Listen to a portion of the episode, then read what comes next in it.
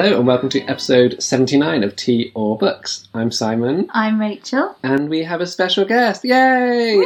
Eh, eh, welcome Lorna. Hello, I'm Lorna. Uh, Lorna is a good friend of mine and a new friend of Rachel's. Um, fan of the podcast. Um, Since tell the us about beginning. yourself. Lorna. What- Hello. Uh, I've known Simon since 2007. Five. Yes, that's terrible. Yes. I can't, I can't. It's- it's been a long time anyway. um, uh, from university, and I've been a fan of the podcast since the beginning. Oh, I also you. did English at university, although I feel like I'm about to reveal my lack of knowledge compared to these two. Uh, and guys, we've got someone who knows what they're doing because Lorna Oh, is a no. broadcast journalist and she's slumming it here on our podcast. It's excellent technology. I'm enjoying it. yes, we're, we're all in person together. Unusually, we normally over over Skype, but we're all staring at a laptop together in Rachel's beautiful flat. Oh, It is thanks, stunning. Simon. Just such a lovely apple cake as well. Yeah. Well, Rachel. thanks very much. and cups of tea. Yes. So, as I pointed out, we are actually having tea and books today, Yes. which is against Yeah. the spirit of the podcast, Yeah. Both are allowed. Uh, in today's episode, we will be looking uh, at political books, yes or no. And then in the second half, we're going to do the shortest ever inverted commas book we've ever done. Bookshop Memories by George Orwell, all six pages of it, versus The Diary of a Bookseller by Shaun, I'm going to say Bythell. I think Any so. I, yes, I called it Blythel the other day and then ri actually read the word. Yes, and was like, yeah. yes, it's definitely not Well. Blythel. B Y T H E L L. Spell it however you like. Sorry, Shaun, Shaun, if you're listening. listening. yeah. Uh, but before we do that, as always, we'll talk about the books we're currently reading. Um, Rachel, why don't you kick us off? What are you reading? How are you doing? Um, well, I haven't been reading an awful lot lately because it's just been insane at work. I've had Ofsted. Um, other, t- Oh. other teachers listening will know the hell. Um, but I am. I just finished yesterday Whose Body, reread of Oh. Dorothy L. Sayers For the next episode, for the next so episode, ahead of it. um, which I'm forcing Simon to read. Oh yeah, because you don't like I Dorothy know. Well, I've only to be, I've only read Gaudy Night, but I loved it. Oh, I hate it. yeah, I know. well, we're going to see whether your opinion changes. Mm. So I've just reread that, and I'm still reading. I think I mentioned last time I'm reading that Polish. Oh, yeah. Oh, Olga yes. something. Yeah. The plough over the bones of the dead. Yes, which is very which I'm good. intrigued about. And I asked um, a friend at work who is half Polish how to pronounce her name, and she Mm. said it's Olga Tokarczuk. Takashi. That was pretty much what you said, right? C and Z make a sh. I believe you. Yeah. Mm. So yeah, that's what I'm reading. What about you? Um, I'll go next. I well, as you may or may not know, November is German Literature Month. I I didn't don't know. know. Unless- According to whom? I don't know actually, Hmm. and in Germany, I sets assume it's just things? Literature Month. Um, is it is it one of these things run by the German embassy, the Goethe Institute, or something? Um, probably. I think it's actually run by a book blogger. no less valid for that. Perhaps possibly more so. Anyway, not an anti-German podcast. no. Uh, I didn't really. I'd forgotten this existed until about a week ago, and I, I think it's a book blogger who runs it. Sorry, I don't remember who you are, but I could maybe put a link in the notes. Um, and I was looking around my shelves, thinking I must have some German authors, and I wanted to do one that had a name in the title for Yeah. my project names. So I'm reading. you said- What's that sigh um, so I am reading The Quest for Christa T by Christa Wolf, Oh, okay. Ah, which okay. I'm really enjoying. It. It's a Virago modern classic. Yeah, Um, I recognise the name actually. Yeah, so it was published in the 60s and then reprinted in the. In fact, in 1982, so the back still says she is one of the foremost writers of East Germany. so there you go. Ah, period. Back I when like it was East Yeah. Germany. Is Uh, it about life in East Germany? Um, no, it starts off in Nazi Germany. Okay. And um, at the moment, I think it's early 50s. Uh, and it's sort of this woman who's just remembering her friend Christa and sort of and describing her in a very like abstract Hmm. way. So you're sort of putting together pieces. It's very well written. Yeah. and I'm really enjoying it. I'm trying to think of German authors I have read. I know I couldn't come up with many. No. Um, does Judith Kerr, Kerr count? Oh, she did. I think she, was originally. Well, except she, She escaped quite early, didn't Yeah. she? Yeah, I think the tiger There came we to go. tea. Fine. when Hitler stole Pink, Ra- Pink Yeah. Rabbit, that was brilliant. Lovely. Um, Uh, oh, Christabel Bielenberg. Oh, I read her. Yeah. I've read that. Yes, that was good. Goethe, I guess. I've never read any no, me neither. No. no, I'm sure we should have sorry, done. sorry, Goethe, Sorry, if you're Goethe. listening. Uh, Lorna, what are you reading? Uh, I am actually uh, ooh, about well, not too far into um, David Sedaris's early-ish diaries, Oh, uh, Theft by Finding. Ah. Um, and I came to David Sedaris pretty late, mainly because of his um, programs on Radio 4, Mhm. which are just so laugh out loud, and always think of him as a laugh out loud writer. But actually, the diaries, particularly because it's talking about the early part of his life, when he was a student and he didn't have very much money and he was taking a lot of drugs and it's they're actually incredibly claustrophobic. You Oh, feel really? you really feel the desperation. He doesn't really have very much money. He sort of goes fruit picking. He hitchhikes because this is the 60s and 70s and people Mm. actually hitchhiked, which just makes me really nervous even reading about. um, and it's actually not particularly funny, but it is fascinating. I just sort of keep wanting to skip ahead to, to his later life when he meets Hugh and has a, a lovely life in Paris, and because I kind of want to read about that. But it's sort of enlightening and weird to kind of get this backstory of how sort of um, difficult in a funny way, possibly through his own mistakes, his life was. You did write a story about the fruit picking and the hitchhiking, which is really? it's called, read. it's, it's called like C O D or C O P. It spells out something, and I can't remember what it stands for. And I actually there was a film with Jonathan Groff that I watched in your flat in, in Washington DC whilst oh, you Oh, really? were at work. Right, I was going to say, I don't remember that. watch and last time I came here, Rachel, I bought David Sedaris's Death by Finding Yeah. on that bookshop boat. Oh, that's brilliant. Yeah, by yeah. King's ah. Cross, yeah. Yeah. Well, I would recommend it, but as I say, it's. I mean, th- he talks quite a lot about drug taking as well, which I- you know, Not it's a not. fan, No, yeah. well, I wouldn't say I was. Yeah, um, I do find it hard to read about. yeah, exactly. So I, I'm being very good at not skipping ahead, um, but I would rather get to the sort of more settled jolly parts of his, his, his existence. Although I'm actually not sure how far the diaries go up. It does say on the front cover, but There's I date, can't there? remember. Yeah. Yeah. Um, but it, what I suppose what is also so striking is that even in sort of uh, clearly desperate and relatively drug-addled times, his writing is beautiful and um, unusual. The way he sort of observes people, and also it seems to go out of his way to observe people in situations where I would just leave, particularly hitchhiking. David But, yeah. Rachel. Do you know what? I've never read anything by Uh, him. Yeah. The first one I read was Dress Your Family in Corduroy and Denim that I got in a secret Santa uh, my book club. And I did not read the blurb. I thought to start this. And Mm-hmm. I thought it was a novel about a young girl. And then turned out to be his own memoir. But, Yeah. but in lots of so he always does different isolated incidents per chapter. Yeah. So it was jumping. I was very confused about why it was jumping all over the place and the people seemed to be changing. And then discovered, in fact, was not at all what I thought. But he's very funny. I yeah, enjoy him. and and reads out his own work incredibly well on Radio Four as well. Mm, Yeah. Yes. I I- shall investigate. I don't Yeah. like listening to comic writing because I want to do the comic telling myself, Mm. even though he wrote it and presumably Right. knows what he's doing. Hopefully we know. Just saying no. Great. Well, in the first half, we are doing um, one of those those things we so often do, where Rachel and I pick a topic we know nothing about. about. But well, no, I won't, I won't say too much about what an expert Lorna is yet. well, I'm not. case- This is the thing. I really don't think I am. Anyway. so let's all talk about the l- most recent political book we read first before we go any further. oh gosh. Well, I Um, think first of all we need to define Well, what yeah. we how loosely can we define Well, because you know some people would say that everything is political. yeah. Yeah. Thank you, Dr. Johnson. You're welcome. You're welcome. Um, I, are we? Would we count it? Are we counting non-fiction and fiction, or are we saying? I think so. Well, I was going to say, I think there are some novels that are, could be seen as campaigning novels or, Mm, or you know, fiction with a purpose, um, which may well be political. In which case, yeah, as you say, that massively yeah. widens Yeah. the genre all of a sudden. All everything. um, most recent one. Well, I can jump in You first. go. You go. like. So So I was thinking originally in my head non-fiction, and I have read, I think, two political books. so, um, and the more recent of those was M- Becoming by Michelle Obama. ah, yes. yes. was wonderful. I listened Yes. to the audiobook read by Michelle herself, Oh right, and she's a very good reader. Uh, and you've read it. I have haven't also read you? it. Yes. Yeah. Um, have you read Becoming? No. They'll shake it for the head from Rachel. She's a podcast. Yeah, we, need, we need things to be out loud.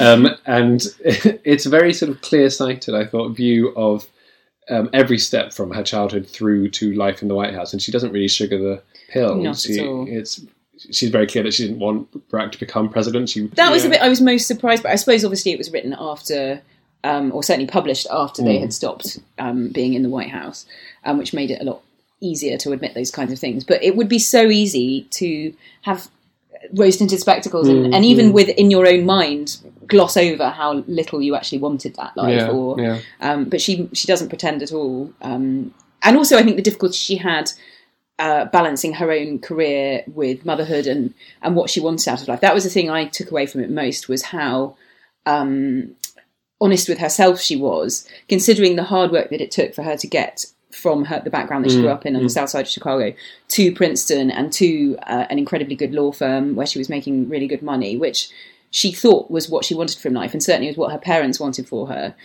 To, to then have the the self awareness to realize that actually that isn't making you happy and you want to do a bit more with your life and give back some more. Um, and then not only that, but then to do something about it because you know it would be easy to realize that, but then think, oh, but I need the money, so I'm just going to carry Yeah, on and squash yeah. that. It's really impressive, and she writes about that dilemma so well and how she went about solving it so well. And I suppose meeting Barack Obama was actually a big part of why she then Who- did take that that that path. She was his boss for a while. Right, exactly. Yes, yeah. so yeah, it was a good job she did work in the law firm when she did for That at least true. some of the time. Um, and have you read any of Barack Obama's book? I have read Dreams from My Father, which again is, um, I think I, I started The Audacity of Hope, but that was written after uh, I think he was running for Okay. president, or he knew he was going to be running at least uh, for Senate. I think by that point, so it's much less honest. I think, or certainly much less. Um, no, no, not honest. That's not fair. Unguarded, But yes, exactly. yeah. Um, Dreams from My Father is particularly. I think. I think what has been picked up on the press is that he's quite honest about the fact that he, you know, smoked cannabis and, and tried various drugs. Um, but it's also a, a very, yeah, unvarnished account of his childhood and the difficulties he faced and dilemmas he had about, um, again, being mixed race and and what he wanted to do with his life as a result, and whether he should give something back or just make loads of money in law. It's, I mean, it's striking actually when you think about it. The, they both did have the same Yeah, yeah. the same dilemmas. Um, but yeah, it's just it, it, there are a few, very few politicians who come to politics with that account of their life already out there in the world, That's so uh, so openly. Which, in a way, maybe is a good thing because it kind of gets a lot of that out of the way. Yeah, yeah, well, that's true. It's not going to be a big expose. There's no no skeletons in the Trudeau cupboard, right? and actually, that's that was one of the striking things about Obama in office was how few scandals he had, yeah, and maybe it was partly because the one thing that might have been a problem for him was already out there. yeah, it's true. Um, although I think the smoking, he technically, I think, still smoked in the White House, although Michelle tried to make him stop. Oh yes, because she that was on stop. health, health campaign. Right, exactly. Yeah. Um, a controversial, you know, digging vegetable Mm-hmm. Right, which people yeah. were horrified about for some reason. She's quite witty about that. yeah. Uh, Rachel, have you had any time to think what your most recent political book is? Um, well, I mean, it's not explicitly political in in the sense of about uh, by a, a person in politics, but I did read um, a book my friend Catherine, who lives in New York, recommended to me when she was visiting me this summer. It's called Just Mercy, um, and I'm con- looking up at my shelf to see the name of the man. Oh, I see. Brian something. I can't read it from here. Um, Lorna's up- Lorna's have to find up. Lorna's checking. Bryan Stevenson. Bryan Stevenson, thank Excellent. you.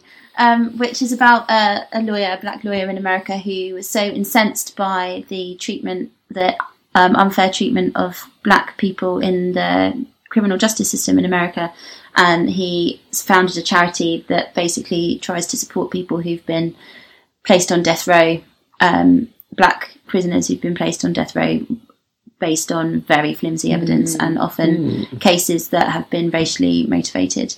Um, and it made me very angry reading it, and amazing again that somebody who could be making a lot of money in the legal profession agreeing to live what is quite a poverty stricken and stressful life in order to help people. So, yeah, it's pretty incredible and also frightening to think of how many people are stuck in a system that is still held up by racism, essentially.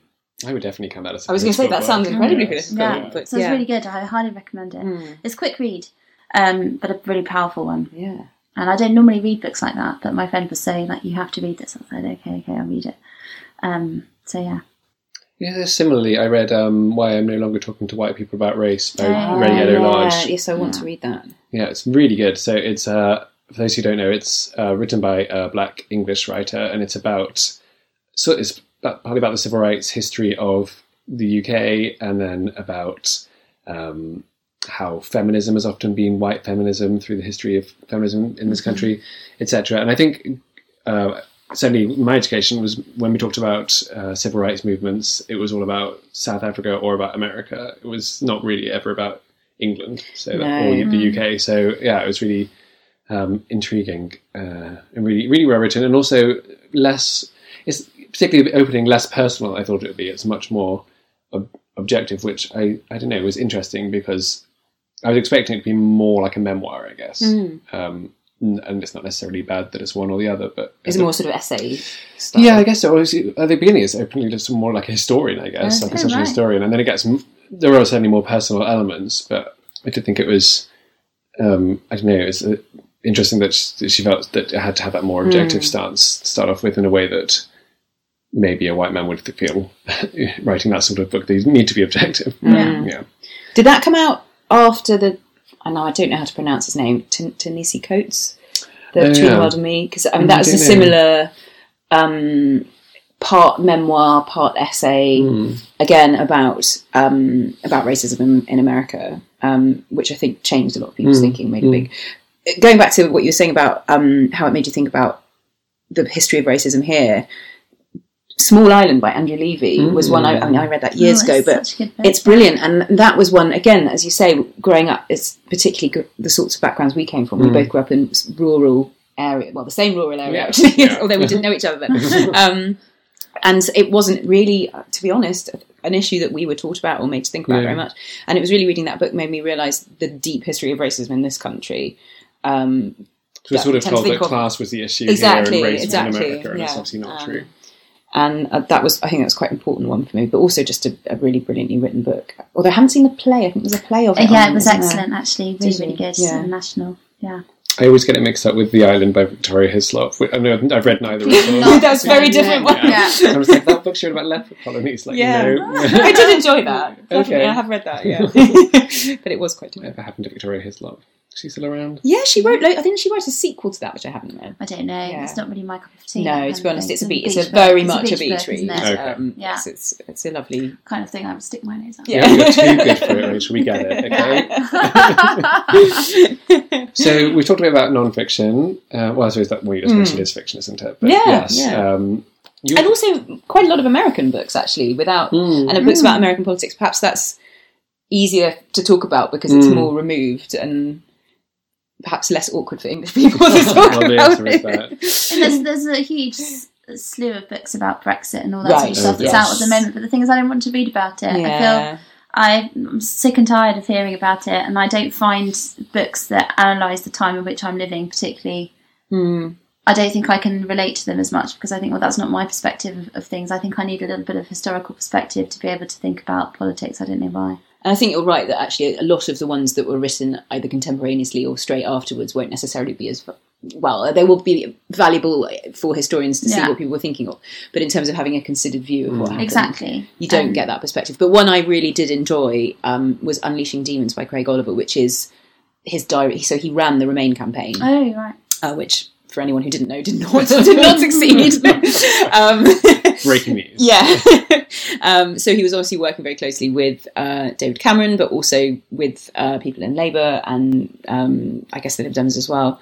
Um, and it is a fascinating account, obviously very self justificatory. um, but really fascinating behind the scenes account of you know what may or may not have got ro- gone wrong as far as he is concerned, and I think a lot of it was the diaries were written contemporaneously. I mean, we have no way of knowing how much he went back and Yeah, yeah. fiddled with afterwards. But um, although I found it really fascinating, but I read some reviews which hated it mainly because of how he always seems to come out well, Right, surprisingly, Yeah. which is hard to do in a campaign that ultimately failed. Um, Yes, that's a very good point. but it was particularly because I wasn't actually living in this country when the campaign was happening, so I did miss a lot of the sort of little ins and outs of Oh, it every was day. lovely. Right, I know. I'm sure you were yeah. really thrilled by us at the time as well, but it did mean that a lot of stuff I just didn't know about. Yeah, yeah. Um, so I did, which I did find quite surprising um, in terms of who would campaign with whom and who Yeah. wouldn't, and why you know there were certain disagreements. And, and when you read that, you suddenly start to think, well, yes, perhaps there was a reason Yeah. things didn't go so well. I think, yeah, I think with you, That- I mean, I haven't read any books about Brexit or about any contemporary things, and that's partly because yeah, I read The Guardian most days, and I, I mean, obviously that's a very left-wing viewpoint. For those who don't know, The Guardian it's, it's a left-wing newspaper. I read it online, but um, I, it's, I'm getting all this information every day about Brexit that I don't feel like I need to think. Oh, you know what? I've not read about recently. Yeah. Brexit. yeah. I mean, when you're living through something, I don't think you know. There's you're so in your own head about it, and it's an emotive thing, isn't it? Hmm. And I don't think you can be objective. But also, I just don't. I don't tend to find political writing explicitly political writing that interesting. Um, I don't find politics in general interesting, which is terrible Do you, I mean, do you, when you say political writing, do you mean political writing with a certain viewpoint, trying to put across a certain um, political I mean, idea? like writing about, writing about politics in general, and yeah. the working of politics and people in politics. I, I doesn't interest me because Yeah. I just find. And see, that's the thing. I maybe it's partly because my job, but I have always, and my my mother always loved those kinds of books as well, and would devour the review section of Sunday newspapers. And and as a result, I suppose I've always grown up kind of loving that. I hesitate to say gossipy side of politics, Yeah. but the, Yeah. the stories of what's going on um, is what really Yeah. fascinates me, and what is going on behind closed doors, and who's saying what to whom. Is- and that's what you get from those. Yeah, books. yeah, no, absolutely, and I think it is interesting sometimes. I mean, my parents read that kind of stuff as well. Um, but I suppose I, don't, I just find them all s- a lot of people in politics just so odious. It just just think, you know, you're not doing this for the people; you're doing this for yourselves. Mm, it can. I'm sure it can make you skeptical, if not cynical. Yeah. The thing, the thing I find with the idea of reading those sorts of books is that the level of knowledge I have about who people are in politics, if, Right. if they're not the big It names, is like a soap pretty- opera. Yeah. If you don't know who the characters are, then why would you bother tuning in? Yeah. I don't want to, all the all the alternative is you get like them trying to explain to you trade agreements in simple terms or something. It's like I don't know what that is either. Yeah. And the one, the, the type that really doesn't appeal to me, I don't know if this is something you do like as a as a, historian. Or is this ones Hmm. are like those sort of eight hundred page books about Pitt the Younger or something? Is that? oh, no, I should do. Um, it does not appeal at all to me. I think it depends how well they are written. Um, that sounds really simplistic. You know, I mean, Yeah. some can read really thrillingly. I think there was there's one um, about Georgiana, Duchess of Devonshire, for example. I mean, that's Mm. like she was political. Um, that was really brilliantly written, and, and I loved. Amanda but something. uh, Amanda Foreman, yes, um, I think that's right. yeah, think that's right. Um, but then, if I were a real uh, historian or a real political scientist, whatever, I would want to devour. Say, I mean, another one, for example, is Robert Caro's one about Lyndon Johnson, which is this huge doorstep and Oh. is apparently amazing. But it's so long and it's so big. my friend Kirsty and I did book bingo, well, my whole office at, uh, at Oxford Dictionaries did book bingo once, where you got a spreadsheet and everyone had different ones, and you had to read different books. It'd be like a blue book or a book starting with R, you cross them all off. And one of them was a presidential biography. Oh, gosh, It was okay. an American thing. Not autobiography, biography. Biography. Right, well, I think okay. you probably could have counted an Right. autobiography. Uh, we um, both had that in ours, and not everyone did. And we both read a children's book called Who Was Abraham Lincoln? in which I learned, I think, maybe two facts about him. One, that him, his he had the strength of ten men.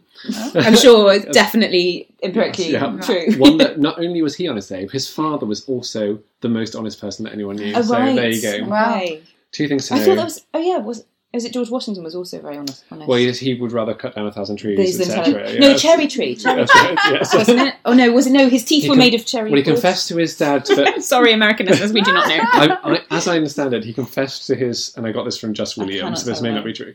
He, I uh, love that. So educational, where it's more common. he confessed to his dad that he cut down a cherry tree, and his dad said, "I'd rather you cut down a thousand cherry trees and tell a lie." I Oh, there we see. Oh, I didn't hear that part of the back his story. And someone had someone had teeth made of wood, didn't they? Yeah, that was him. him. We've seen Possibly them. from Did that- you not come to Mount Vernon with me? I'm pretty sure that no. No, we went to um, Sleigh Boner Guy. His Oh, place. Monticello. There we go. Yes, that's Yes. right. Yes, Um. Sleigh Boner Guy is how I remember Jason. I mean, not not, in, not unfair, but probably also doesn't divide him from many other um, Yes, contemporaries. Anyway, um, USA, USA. Yeah. Uh, uh, fiction. um, you, you, as when uh, um, just now you were mentioning Maggie Jalaski's.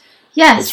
So she's got a couple of overtly political books, which are um, Tory Heaven, which was recently republished by Persephone, which is a a kind of spoof, really, of what they're on a there's a, a group of people on a desert Yeah, island, that's right. and um, while they're on the desert island, there's a, an election, and um, What amongst themselves? Sort of Lord of the Flies. no, back in England, and then they get rescued and Oh, taken back to England, and they get off the boat, and somehow some trick of time and the universe has happened in between leaving um, the island and arriving, and what was a conservative, no, the socialist government has become conservative or something. And this is the post-war socialist government. Post-war, they sort of yeah. changed their mind. To go everyone changed their mind to go back, and everybody's now separated by class. And Oh, if you're an A, you're this. You get to live with these people, and, and you get to have a servant, and you don't, and you get given money every month to do what you like.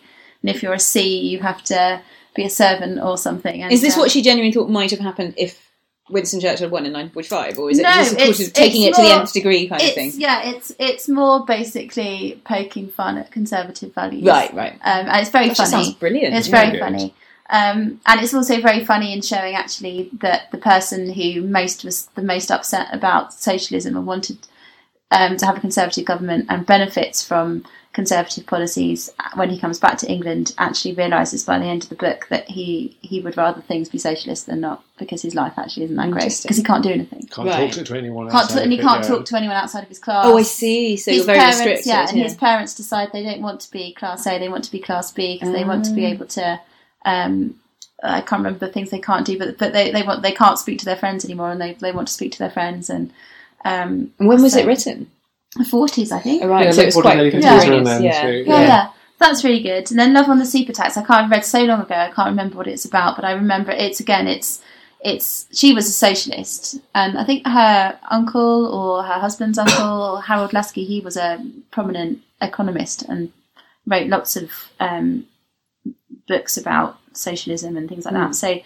Um, yeah, those are really, really good books. Yeah, that was. I assume, and I've not read Love on the Dole by Walter Greenwood, but I assume it's sort of. Oh, Yes. there's a play on that. It's a I play on that, yeah. Um, and it's. It, I think it's. What is super tax? Because that's a thing in Monopoly. It's like the top, basically the top, Top level. level. of tax. Yeah. which, Probably um, know this. Yeah, I don't know if we still have it. I was going to say, does it still it was a big thing at some one point, Yeah. and, the, and the, idea of, in that novel, it sort of puts on its head, and it becomes more disgraceful to be the rich. She, this Right. very rich woman starts dating a poor man, and Yeah. he's, she's very, they're very embarrassed when he goes when she goes to tea with him because she doesn't know how to behave in the correct way, etc. Um, I can't remember all the ins and outs, but it's very cleverly Mm, done. It was yeah. her first novel, I think. Oh right, yeah, it's quite an early one. I don't Yeah. think Persephone republished that one. Not yet, not yet. No.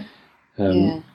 What I was just thinking, I don't not, not read them, but the Palliser novels are sort of the quintessential Yes. political Yeah, novels by I. Trollope. Yeah. Oh, you have read them. You can Yeah. talk about them. Yeah. Go. Well, I've a very long time ago, but they are very good. And again, the most frightening thing about them is how modern they, they Oh, feel really? when you read them. Really? You just think nothing has changed. Like everyone basically jostling behind the scenes and Mm. betraying people that they'd Right. promised allegiances to, and um, people signing up or supporting things that they don't believe in, but they, they know will further their career and trying to get the wind of where where things are going. So you want to make sure you you know shackle yourself to the right um, to the right cause. And yeah, it's very it's very funny. It's funny, but also disturbing. And Mm. again, that- that's what I love about Trollope. All of his characters feel so modern Mm. when you read them, and yeah, it's it's really interesting how basically. I mean, and also our, our really our politics hasn't changed much since the 19th century. It's still predominantly Right. predominantly women. Uh, sorry, predominantly men. I wish it were uh, predominantly men um, and predominantly people from a particular class and you know that's that's what is often quite disturbing about reading 19th century political novels when you realise and of course Disraeli himself was a Right, very a popular novelist. novelist. Indeed. I've In Coningsby, right? And Sybil. Coningsby, Yeah. Sybil, yeah. I mean, I don't think anybody No, Does anyone read really them? know. It's a shame he's become like Walter Scott. Um, apparently, his his books were very good, but I've I've not ever read any. My of them. parents definitely had them at home, but I Oh, can't yeah, remember I ever being when tempted to take them off the shelf. Yeah, exactly. And whenever we diss off Walter Scott, we get complaints. From Oh, really? Oh, diss right. off? That's not an Diss expression. off. is it? Sounds ruder than, It than actually does. diss. Yeah. we just want a PG rating. But That's re- it was interesting though what you were saying about Marghanita Laski because I wonder whether I mean it would be be obvious why, but at, at the end of the 40s when you think about um, things like Animal Farm in 1984 as well, Mm. there was obviously a real vogue for those sorts of political allegory Yeah. That's a good kind of books. Yeah, yeah. Um, and bef- I suppose, you, and then you could say before that, um, well, much before campaigning novels were a thing. So Okay. I mean, you could say Dickens, Yeah. Zola, That's perhaps true. to some George extent. Eliot. George Eliot, exactly. So they weren't necessarily overtly political, but there was a very obvious political message. And I was I was thinking about this and trying to think if there were any these days. And I don't I don't think you get them so much because I wonder whether things like film and television have taken over that role. So something like I Daniel Blake yeah, 'cause now. I was going to say Ken Mm. Loach does all those sorts of Exactly. things, yeah. But and and whereas once upon a time maybe Ken Loach, if he'd lived in the nineteenth century, would have been a Dickens, Mhm. is now a film director, and it's just the the medium has changed. And something like Cathy Come Home, for example, in the Mhm. seventies, rather than that be a book, it was a, yeah, t- a TV program. So that's a good point. uh, I think there are a few. I mean. I've noticed a few books lately that have come out about the state of things in England. I mean, I haven't read Mm. them, so um, I can't remember the name of the author, but I can see the cover of the book. It's called Middle England. Yes, Jonathan I. Coe. Yeah, Jonathan I love Coe. Jonathan Coe, and he and he was Um, actually the exception to the rule that I was thinking Yeah. of. Is that um, I was trying to think of ones, that, as you say, the State of the Nation novels. Mm. Ian McEwan actually, I think, has written one now about Brexit, but I haven't read it. um, and I do wonder whether Brexit will actually start bringing these people out the woodwork more, and we will start to see more of those kinds of books. Ali Smith, her series of Yes. spring and winter Mm. and autumn and whatever, that's not the correct order that they go in. Um, uh, I've not read any of them, but I do have No. autumn. And the, uh, one one of them, is it autumn is the Brexit novel, winter? One of them is a Brexit novel. Mm. Yeah, I'm I mean, sure there there'll be are a genre. Yeah, there, Whether there people are- want to read them in Well, years exactly. to come. Well, exactly. But I think they're going to be an interesting slice of opinion as to what people were thinking. Though obviously, most of these novelists who are writing about Brexit are going to be liberal, aren't they? So you're going Mm. to get Well, this and this is the other view. thing. Yeah, exactly. You would get a particular viewpoint. And Jonathan Coe, to be fair, has been writing those kinds of novels for years. And, Yeah. and the Rotters Club, which I absolutely adore, is a real sort of takedown of Thatcherism. Um, and I, I really enjoyed Middle England, but it did feel a bit clunky to me in Mm. terms of hitting you over the head with every single issue that the country is facing. With, No. Facing is somehow has to be brought in, and the characters will have to. You know, there has to be something about refugees, and there has to be Mm. something about this. And there has to be- you know um but what i liked was that the, it is the same characters from the rotters club and the close Oh, circle and it, it's sort of imagining what they would be doing now and that is actually really interesting because yeah it's taking someone from the thatcher era and imagining how they would have Mm. reacted to, to events now which is an interesting exercise And do we think they have any effect? I was thinking, Hmm. um, recently I was reading about 1930s divorce law, as you do. um, and AP Herbert, who was, I think, an MP or maybe a lord, but he was very big in campaigning to uh, change uh, divorce law so that women could divorce men without them having committed incest or what sort of thing. Hmm. Um, and he wrote a novel that I can now not remember the name of, or maybe a play, but certainly a piece of fiction that was very big at the time and was very big in driving public demand for change, in, or at least um, bringing it together in a way that I, people like Jonathan Coe and Ian McEwan largely writing to people who already agree with. I was going to say, I think Mm. it's very much an echo chamber, isn't Mm. it? Um, unfortunately, which is perhaps a um, the problem of our times that we Mm. all, in the same way that people read and watch what they want um, Yeah. when it comes to the news, um, even increasingly so, even in the UK. Probably is the same with fiction. You are drawn Mm. to Yeah, that stuff that re- re- you know reflects your own experiences. I mean, all of culture is self-selecting, isn't it? Mm. And like the theatre, I would say, is the most political domain that we have. And Yes. there's always something, you know. And, and the thing is with theatre, I was actually I had a, a playwright visit school last week, and one of the things she said is the great thing about theatre as opposed to writing novels is that you can you can instantly react to things because Yeah. a play can be written and staged within a couple of months.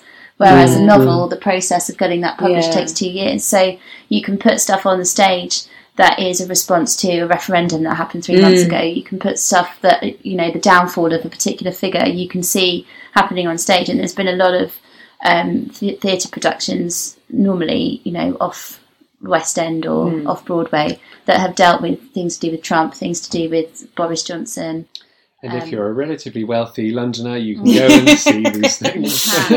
So you know there are the National Theatre does a lot of stuff like that, and Mm. their tickets are cheap. Yeah, True, and there are good schemes for people under 25. Yeah. I think theatre actually is, is having a word with itself about that a lot, Yeah. and um, Yeah. things are getting definitely are getting better. I think it's as much as anything else a- an image problem, and people Mm. Yeah. sort of self-selectingly not going because Yeah. they just cheaper don't than think a it's for football them. match, I guess. Right, So, exactly. yeah. Yeah. Well, this is the thing, and how cheap can you make it when Right, you think that many people's livelihoods live need yeah. supported? So, and that's, I mean, that- that is kind of something that I guess we'll talk about later with the Diary of a Bookseller that we're Mm. going to talk about is how much people value art and how much people think they should be paying for Mm, things. Right. Because you know the amount of people who say to me, "Oh, well, I don't want to pay twenty pounds for a theatre ticket." I think, well, you know, you've got twenty people on stage who are spending three hours of their life performing that for you. How much do you think that's worth? You pay fifteen pounds for the cinema now. Well, exactly. Yeah, true. I sound like such an old lady. No, you do. It used to be a fiver when I Ten was shillings. Um, so we covered lots of examples Yeah. and things. But are there are there reasons why we think we wouldn't want to read, say, political fiction? Are there reasons we want to keep politics out of fiction? Well, I mean, I actually quite enjoy reading about political stuff from previous eras because I think it teaches you a lot about what what was current in people's minds, what people were concerned about, and often things that have become completely obsolete in our culture or things that we've never even heard of. So, for example, if you read Middlemarch and you have references in there to corn laws and Mm. things, a lot of Mm. people will be thinking, well, what the hell is that? But for people at that time in history, it was the only thing they were talking about. It was their Brexit. you I was going to say it was. And, and to this very day, much I'm a member of the anti-corn yeah. 81 shillings a quarter, I recall. Oh, look at you! Yes.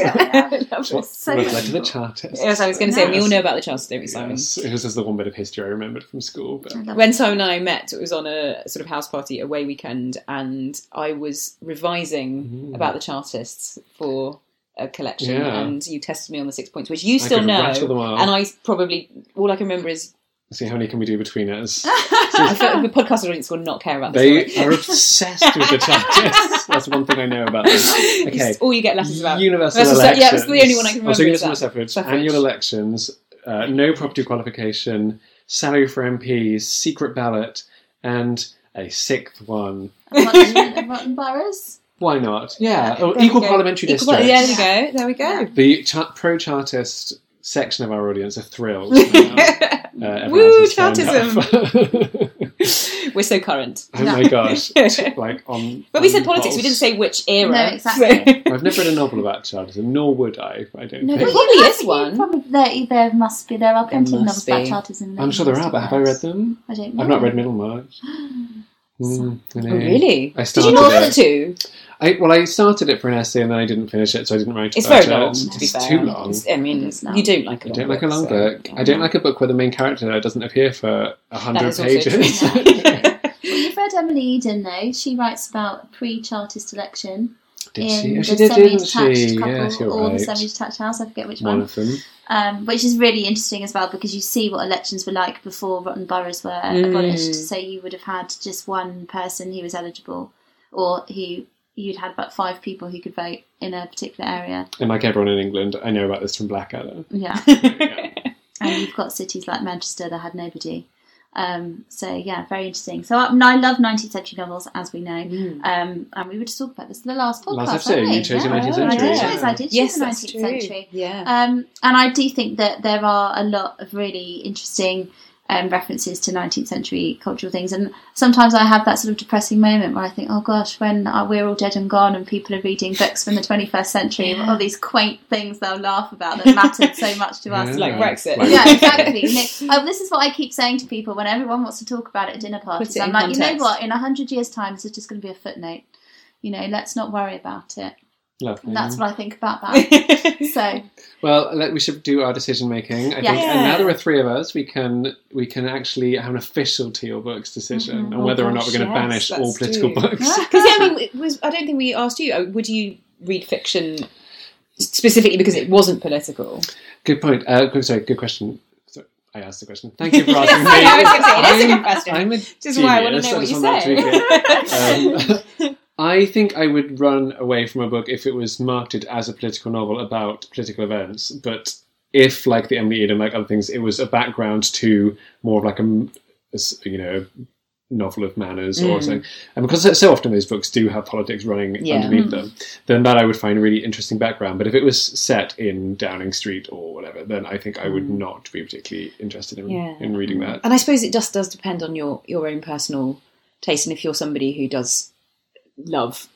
As I, as I was saying, sort of political gossip or knowing what's going on behind the scenes of your own Mm, time, mm. you would naturally be drawn to it. I mean, I read Andrew Marr's book, um, Mm. which is a sort of political thriller. I mean, not particularly well written, but because I know that he knows his onions when it comes to like Mm. how these things would work, it was really fascinating, and so I Yeah. just would be drawn to that in a way that perhaps he wouldn't be. Wouldn't. No, exactly. I didn't even know it existed. right, so there you go. exactly. I can't even remember what it's called now. Puppet something. Okay, Um, I'll find out yes. put it in the notes. for There those you who go. are desperate to read Andrew Marr. Servants of the Master. Maybe. Anyway, I can't remember. But, um, yeah. Um, whereas I'm just naturally so if I saw a book that was set in Downing Street about shenanigans going on, I would Oh, absolutely buy it, really? yeah. Okay. Ooh, no- noted for Christmas Mm. presents. uh, so, well, yeah, let's go. Let's go one by one. Lorna, political books, yes or no? well, I think obviously Yes, yes, for yes. me, very much so. Rachel. Well, I, I think exactly the same as you do. You just described my thoughts precisely. Like, I, if it's an explicitly political book about the shenanigans that go on behind the scenes, no. But if it's historical politics, then probably yes. So I'm, oh, I'm going to have to say Yes, I think. Yeah. Okay. Depends how strictly we define Yeah. the question, doesn't it? yes, if I, and I'm if, if we're describing politics very loosely, yes, but I'm going to go, going to go a bit more purist. And if if we're defining it as about politicians, hmm. say then no. right. Yeah.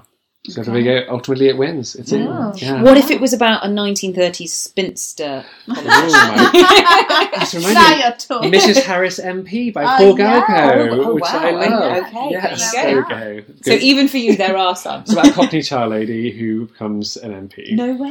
in I the haven't read that one, 60s, 70s. It's a whole series of I've read books the first her. two, but not the others. She goes to Russia in one of them. She goes to America. Wow. Yeah, she, She goes, to Paris. Paris. Yeah. Um, Mrs. Harris goes to Paris. She Is what it gets was around. called. Oh, brilliant. Yes, in Yeah. America. So yes, that was called Flowers for Mrs. Harris in Yes. UK. But Americans, for some reason, in the whole series, call her Mrs. Harris. Yeah. Rather Well, than they do I say think Harris. herbs, I think so it's maybe an it's attempt to consistent. be Cockney, though. Oh. I see. Mrs. Harris. Dick Van Dyke style. Yes. Yeah. I just want to do that. Lovely. So in the second, uh, uh, again, that was a visual, Rachel. Rachel was launching into the movements of Chim Chimney, Chim Chimney, Chim Chim I've been teaching vlogs this week to my year Have seven, you? Oh, so I've, wow. you know, You're I've the last doing. person in the world who should be teaching How vlogs. do I you know, teach I them? should. Well, they make their own. It's adorable. Really? Yeah. Have you ever watched a vlog? I can't say Um, I, I, have. have in the I know about. classroom to show an example of one. Lovely. Yeah. yeah. So in the second half, we are looking at, as mentioned, George, George Orwell's Bookshop Memories and Shaun Bythell's um, Diary of a Bookseller. Mm. Uh, Lorna, as someone who has recently, uh, well, sort of recently read Diary of a Bookseller, could you Yes. introduce us quickly to it? Uh, so it is um, written by a guy who owns uh, a bookshop in Wigtown, which I'm told uh, Rachel's been there. I have. Is the sort of Hay on Wye of Scotland, Mm-hmm. although I think possibly with fewer bookshops and shops and is just smaller, possibly. Yes, it is. yeah. Um, and he, it basically is the diary uh, of his two years or so. I think it's Hmm. got more than it's more than one year uh, of his time uh, owning the bookshop. What it is like, what the customers say. Um, interestingly, each uh, entry starts with how many books have been ordered online, Mm. and then how many books he's actually been able to find to fulfil that order. And you would think that they would be the same, but they're very often not, which is, is part of the interest of the of the um, diary as well. Is how much of his business is online these days, and how frustrating he often finds it. Um, and there's also a lady called Nikki who is, um, I think, a Jehovah's Witness and incredibly idiosyncratic, who turns up in her battered old van with um, food that she's got from the Morrison's discount skip um, and uh, helps out. skip. Yeah, yeah, skip slash discount shelf. I'm actually not sure. not, their, not the primary skip. and uh, and sort of helps, sometimes hinders, but is generally very funny. Uh, or he writes about her very Mm. amusingly. Uh, and um, a woman called Anna, who is his, I think in the first book, uh, is his girlfriend and is American and kind of comes in and out. Uh, and then there's a sort of lot of account of things like the Wigtown Literary Festival, which he has a big part in organising, and the effort that goes into that, and the kinds of people that turn up, really quite famous authors who are sort of wandering around the shop, and his interactions with them as well.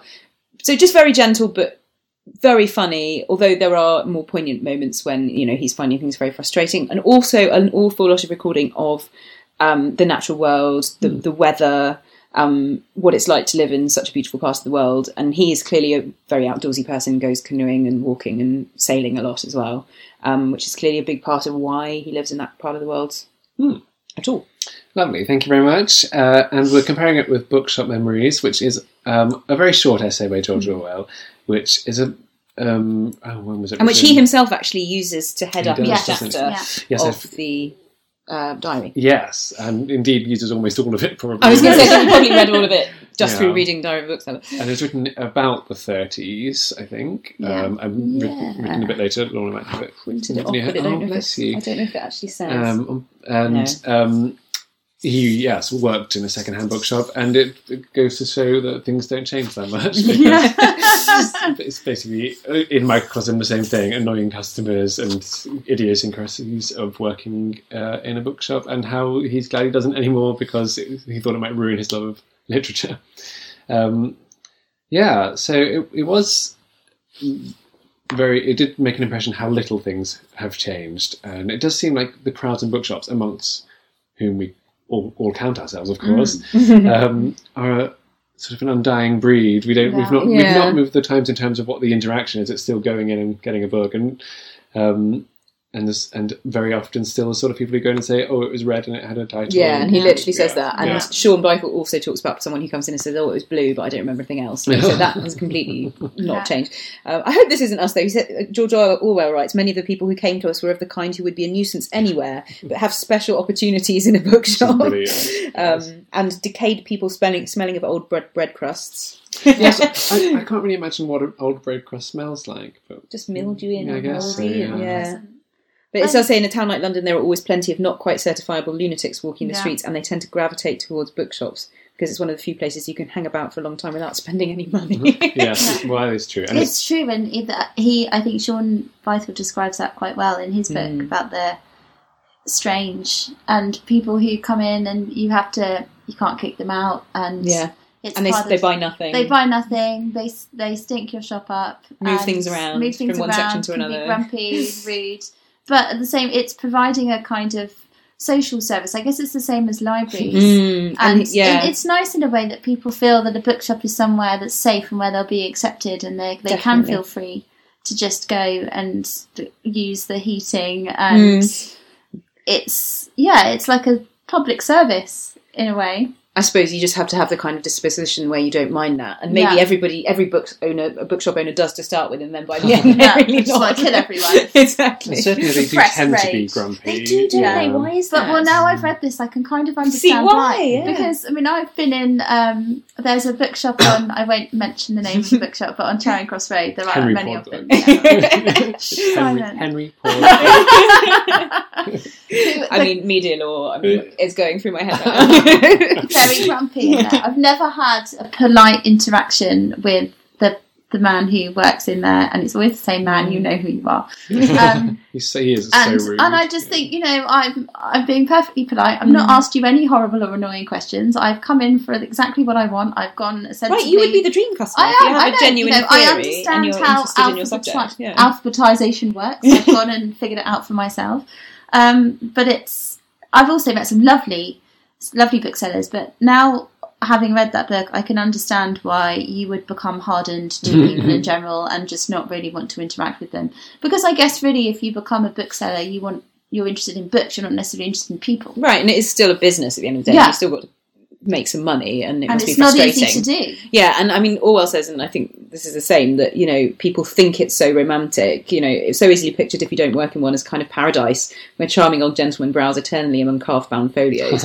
and actually, he says, really bookish people are, are pretty rare. And Yeah. actually, most of the people you get in there are time wasters and, you know, people Yeah. who don't really know much about books. I did once work in a second-hand bookshop. Aha. Yes, very- Were you grumpy? I was charming. well, it helped that nobody ever came to the bookshop. So it was during the summer of my A levels. So So basically, where there's- was this bookshop? it was in Pershore in Right. Worcestershire.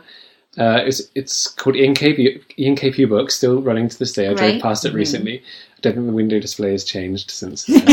uh, and it was in it was quite a long way out of Pershore. At least you know it'd be a good ten minute walk, and in a residential area. So you wouldn't get passing So trade. No passing trade. Most people probably wouldn't even bother walking down there, and extremely limited stock. But I loved working there because I just got to sit and revise my A levels and get paid for it. Oh, well, that, that is pretty good.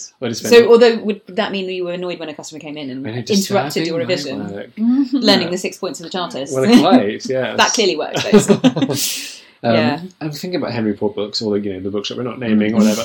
I did once ask him if they had any E.M. Delafield books, and he said, "Oh no, there's no demand." I think I'm literally asking for it right now. like I'm, li- I would have bought it. They don't actually have a very good selection in there, and they've got um, they've got a lot of, of books that are very expensive. With, in my opinion, no real reason to be that expensive. But then again, having read this, I am that person who I mean, I having been to to Shaun's shop, which And is did you very see him? nice. Was he there? I think so. Yeah. Um, he must be a bit of a minor celeb now. yeah. Well, that's what I was thinking. I was like, gosh, I bet there's people who just come in here to Get him to sign the book. yeah, or you know, take a photo or whatever. Though I'm not sure he would do that. Um, Not and you know, from- the shop was no. nice, but again, like I saw some things in there, and at the time thought, oh, it's a bit, you know, I didn't really want to spend that much on that. Um, and now having read the book, I think, oh well, you know, now I'm that person who's like, well, I can get it cheaper on Amazon. I mean, Mm. I wasn't thinking that. I was thinking I'd get it cheaper in London because I've got more options here. Mm. Right. But actually, it's not about the cost of the book. Mm. You have to think about now. I think you know actually, if I want to support people like him who are running a, a essentially a public service, then I need to pay for it, and I feel bad because I didn't buy anything in his shop. Right. But he didn't really have anything that I wanted. Right, I think that's right. It was interesting what you were saying about E.M. Delafield and the Mm. demand thing, because I'm pretty sure there's a, an entry where he talks about having decided not to stock something and then someone comes in Oh, and asks yes. for it, and that isn't, and that must be frustrating actually Yeah. as, a, Yeah. as a bookseller. And then so then you get in ten of them, and then no Yeah, one No one actually comes. buys it. I mean, how can you ever know what Right. people are going to want? I mean, though, I do find it very interesting that um, it's the railway books that sell. Oh yeah. yes, Well, the only is- times I've ever heard people ask for a section, it's either railways or war. Yeah. war. Yeah. Yeah. Or military, they probably call it. Yeah. Right. Um, It's very interesting, actually. My parents live in Tunbridge Wells, and there's a huge bookshop that it just sells books about aeroplanes, oh wow. and it's huge. It's Will like a like that. he double, would and trains. He loves Yeah. railways. too. That's my husband. double-fronted bookshop, and I've never seen anyone in there. So I assume Really? most of his Drug business is front. online. Online. Or that. Um, but I just thought, wow, now that is that is Yeah. specific. I'm trying to but think, there's- clearly there's demand. Is there a, a sort of aeronautical industry nearby no, that would mean none at no? all. It seems to mostly be stuff to do with armies and Right. aeroplanes. That is the Tunbridge Wells crowd, though, isn't yeah. it? There's a, probably a lot of retired, Retired business. I was RAF. going to say it was possibly also a demographic with a bit of disposable income who, that would spend them Yeah, yeah. spend that on books they were interested in. I mean, I have to say, I always enjoy browsing the railway section. Well, of course, so, you love your um, you love your viaducts. Yeah, I do. oh, really? Yeah. Oh, wow. Um, we what you were saying about um, paying things. It was interesting. I Mm. can't remember if it's in this one or the, the sequel he wrote called Confessions of a Bookseller, which is very similar, where he says that s-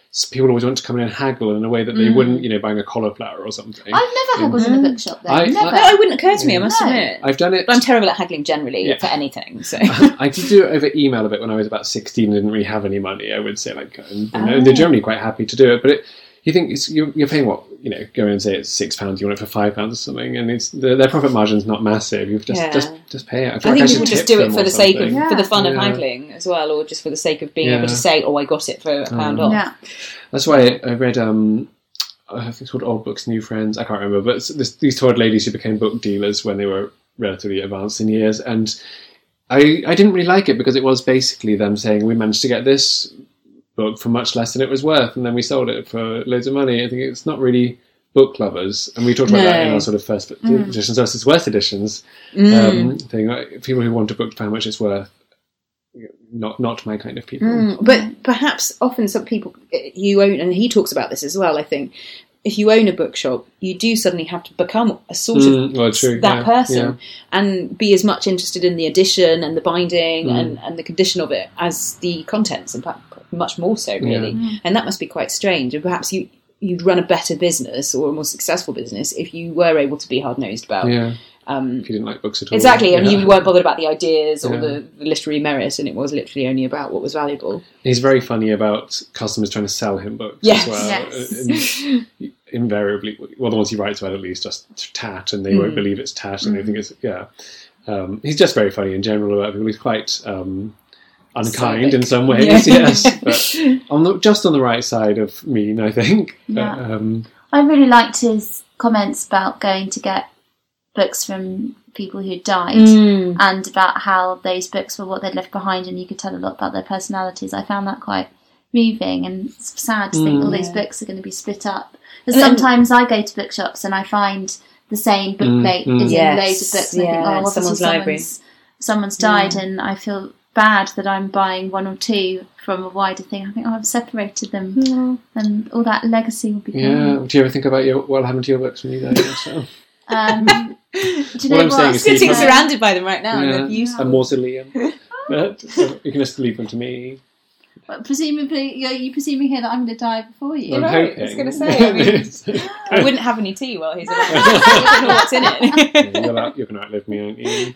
Yeah. um, You're but going no, to be crushed by your books. That's what's going to happen. But on the cheery note, I think that is one of the joys of, of secondhand books. Mm. Yeah. Is that they do have a, a history and a Yes. story, don't they? And, and that's why people get romantic, particularly about secondhand bookshops, because you're not just it's not like going to Waterstones where it's it's a product. yeah. This is something with a with a backstory and a Mm. genuine a smell and a Mm. memory, and you know, I think he, I think it's possibly in Confessions of a Bookseller where a cus- he's quite disparaging about a customer who picks up a really old book and says, "Oh, if these pages could talk," which is a bit cheesy, but actually, yeah, that's Yeah, sort of it's yeah. kind of the point of, of a secondhand book business, isn't it? Is that there's a there's a history to it.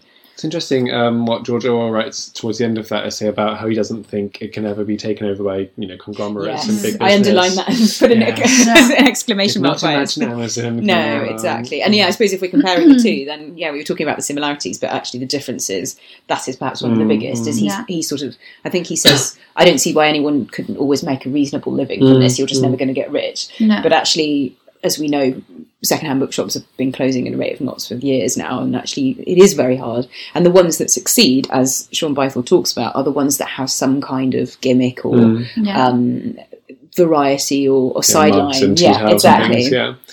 It's, yeah, as you said, he puts the Mounties in the tail at the end of Oh each gosh, entry, some and of it's, it's just Mm. depressing. so, yeah, some days it's like you know twenty quid or something. and three customers all day. Yeah. Because he also, that's right, every entry says how many customers have come into the Yeah. shop.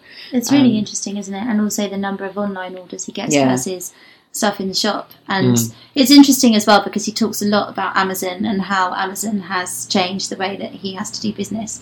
But at the same time, he also acknowledges that he wouldn't be able to survive without it. Mm. So it's a tricky position to This be is in. horrible, Yeah. I think, and he, he clearly hates having to be in hock to Amazon as Yeah. much as he is. And also this system called Monsoon, which I think is what Yeah. gets the Mm, orders in or mm. something, which is based in Portland. So not, you know, nine hours away time time wise. And every time anything goes wrong, he has to call them and or email them and wait for them to get back to him. So it must just be incredibly frustrating as a as a way to run a business. Yeah. But equally, it is the business. Yeah. Yeah. It's so much more complex than you realise. Mm. All of the more. things that he's got to, he's constantly got to have loads of different threads of income and spreading his books over. And all, a lot of his books aren't there, and they're in a warehouse or they're in a friend's Mm. house. And and I, I I love that bit where it, it- people order and then you see that he hasn't been able to find one Yeah. of the books. It's amazing how seldom he does. Like, Right. at he's- And he does talk about how deferred Nikki them. reshelves things in the Oh. wrong place, and that means that he generally can't find them. Nikki is amazing. She is amazing, love though. This is the thing, and you you can't say a word again. He clearly he thinks so too, because Yeah. otherwise she wouldn't still be working there. exactly, and that's what I love about it as well. That sense of the sheer characters. yeah, And I know every time I go into a bookshop in, in London, I you just see the kind of the person who's hovering in the corner doing something looking slightly eccentric. I'm like, there he is. yeah. There's always the There's same always one. one. And I think, God, do people think that about Well, me? if Am you, I a bookshop can't see character? them, then you are that character. Yeah. Yeah. Yeah. Yeah. Oh, but yeah, I wondered about going back to the grumpiness, whether sometimes as well, because it is a bit of a stereotype now, and you think of Bernard Black and Black Books as well, and Mm. maybe to some extent owners know that customers expect that, so Mm. they don't Yeah. make any attempt to hide. I mean, think about that guy in Washington, Oh, Capitol yeah, Hill Books. bless Oh. I went there. Yeah, which is an amazing place, but um, part of the sort of law of it is this guy who owns it, who's incredibly rude and grumpy, Yeah. and opens Oh, the- when he feels like guy? it. The old guy, He yeah. was so nice to me. oh, well, there you go. I think maybe it's a different old guy now. 'cause I think he sold it. But, Oh. Oh, has he sold I it? went to, went to like a Yeah, community cooperative or something, I think. Because yeah, we would have gone in like 2014, maybe or 13. Yeah, Yeah, yeah. I bought loads of books from there. I bought a lot, yeah. Mm, yeah, no, it was, and it is a lovely place to browse, but uh, you have to get past him at the door. and oh, what he had something about Harry Potter in the window as well. I don't have any Harry Potter. Don't even bother asking. Yes. and, and again, I suppose Shaun Bythell does a thing where he gets a Kindle and shoots it. Oh, yes. And puts it up in the shop, um, and also makes mugs with sort of Mm, death to the mm. Kindle on, and, Yeah. and that's that's the sort of grumpy, funny thing that I guess Yeah. people do. and you're quite reading like. it on a Kindle, aren't you? I am, Yeah, yes. yeah. Because I, Gosh, I, what was I your thing? borrowed it from my library app. Yeah, Ah. Yeah. Yeah, I mean, I suppose this is the thing, as you were saying, that sort of crossover between bookshops and perhaps particularly second-hand bookshops and libraries, and in that people probably treat them the same when in fact Mm, actually mm. one is still technically a business. Yeah. Yeah. Um, but particularly, again, he talks about how he- there's a big upstairs room in the shop which is used for sort of lots of community Mm. purposes and things like art classes and dances and Yeah. that sort of stuff. And he basically lets them have it for free or not very much, you know. Yeah. Um, so it almost is a library, and particularly in a small town like Wigtown where there isn't very much else going on. I guess it has to become a bit of a hub in order for the business to survive Yeah. anyway. Yeah, definitely. And I love that side of it as well. The fact, and I loved his um his book club that he does that he sends out around. Yeah. Book every month. I Oh thought, yeah, and that was maybe I'll sign actually up to he writes about how that sideline is actually one of the things that kept the Mm. bus- business afloat in, Yeah. in a tough time. And if he hadn't done that, they would have gone under. Yeah, I my think my he's friend really Kirsty clever. did it. Oh really? Oh, really? And it was terrible. Oh, no. So I only remember two of the books she got. The first one was a book called Nuclear Power and we published in the 70s. Oh. And she got a Baywatch annual. So, yeah. Oh, so because I just always assumed there would be at least a fiction A book as vetting opposed thing, to like, yeah. It seems to be maybe genuinely Nikki sent random. those ones. Potentially, yes. I think she gave up after a year. Yeah. I did know someone else who'd done it who had got a few interesting Right. things, so I guess it's, it is I think like the idea role. is a brilliant one. Yeah. Yeah. You just would have to um, make sure that you kept people's interest enough, and I suppose that's the problem. If it's too, truly random, then you will Yeah. get a few Yeah. duds. But by the time, by the time they signed up for a year, so right, Yeah. true. They're stuck. um, and I think there's been an upsurge in popularity in that since the book came out. And this new book, um, which is almost exactly the same as the first one, Mm. Yeah. for those who haven't read it, it's just another year and more of the Mm. same. Um, but I can't see any reason why you wouldn't just keep publishing them forever. Right, exactly. I mean, I was thinking about this. What keeps you reading? Because there's not really a plot arc, No. particularly. I mean, he does sort of, for example, with the literary festival, you build up to it a bit because he's obviously preparing for it, and then it happens. But um, that's not really why you keep reading. It's just, No. it's just funny, and you can, to be honest, you could dip into it. Mm. And actually, I did. I had it in my bag, and I just read a bit on the tube every time. You know, and Yeah. you don't have to sort of remember, keep a lot of characters in your head or a, a, No. a story arc or anything. So, It's just it's lovely actually. It's Mm. like a, a glimpse into a different life. yes, and for those of us really who felt. have fantasised a bit about one day having a Moving to the countryside. Yeah, and it was interesting actually because when I was in Scotland, um, and a different trip, I wasn't in the same part of Scotland. I went to a wonderful bookshop that was in a quite a small town, and it wasn't secondhand. It was a just a new bookshop, but independent. And the Mm. woman, I got chatting to her at the till, and you know, buying loads of stuff. And she said, "Oh, you know, uh, I'm going to set up in a couple of years if you're interested." And I thought, Oh wow. I could be interested. Well, that's how he Yeah. ended up buying it, basically. And I It was the thought, same what a wonderful thing to do because she again had the shop as a kind of community centre. She did book clubs, she did all sorts of Mm. things. And I thought, what a lovely thing to give to people. But Yeah. at the same time, you know, I've the stress of it all of keeping afloat and something that he actually doesn't mention in the book and I wonder whether it's because it's happened more recently is is charity shop charity Yes, bookshops yeah. Mm. which have made an enormous difference to secondhand bookshops Mm. and I think really the huge problem with that is that they're not charged any business rates, so they can Mm. take cheap rent on prime properties, and they're forcing out second-hand bookshops, and they're often selling for cheaper. And people think, oh, well, I'll just go to Oxfam. I don't need to, Yeah. to buy something from here. Um, And that's And- why you have to have the sidelines, I think. Exactly. Or the, the, the, the quirkiness, or Mm. the, maybe Yeah. even the grumpy owner that people Yeah. sort of love to hate, but, and that's why Yeah. they keep going in. and it's um, I wonder how how writing that book has has helped him. I don't know how It much he would must have. have He, he must have made quite a bit. Of money. Although, Oh, I mean, yeah. we would say I'm quite nervous to go in there now Yes, because he yeah. is so rude Yeah. about so many customers. Well, he wasn't rude. He wasn't rude when I was in there. But I mean, I would love. I'm. I'm surprised that no one's thought of this actually, or maybe they have a documentary. You know, oh, Yeah. true. Yeah. think just filming randomly. Mm. I mean, though maybe it's too problematic in that people have to give their permission to be filmed, but it could be really interesting to, to just follow him for a day and Mm. see.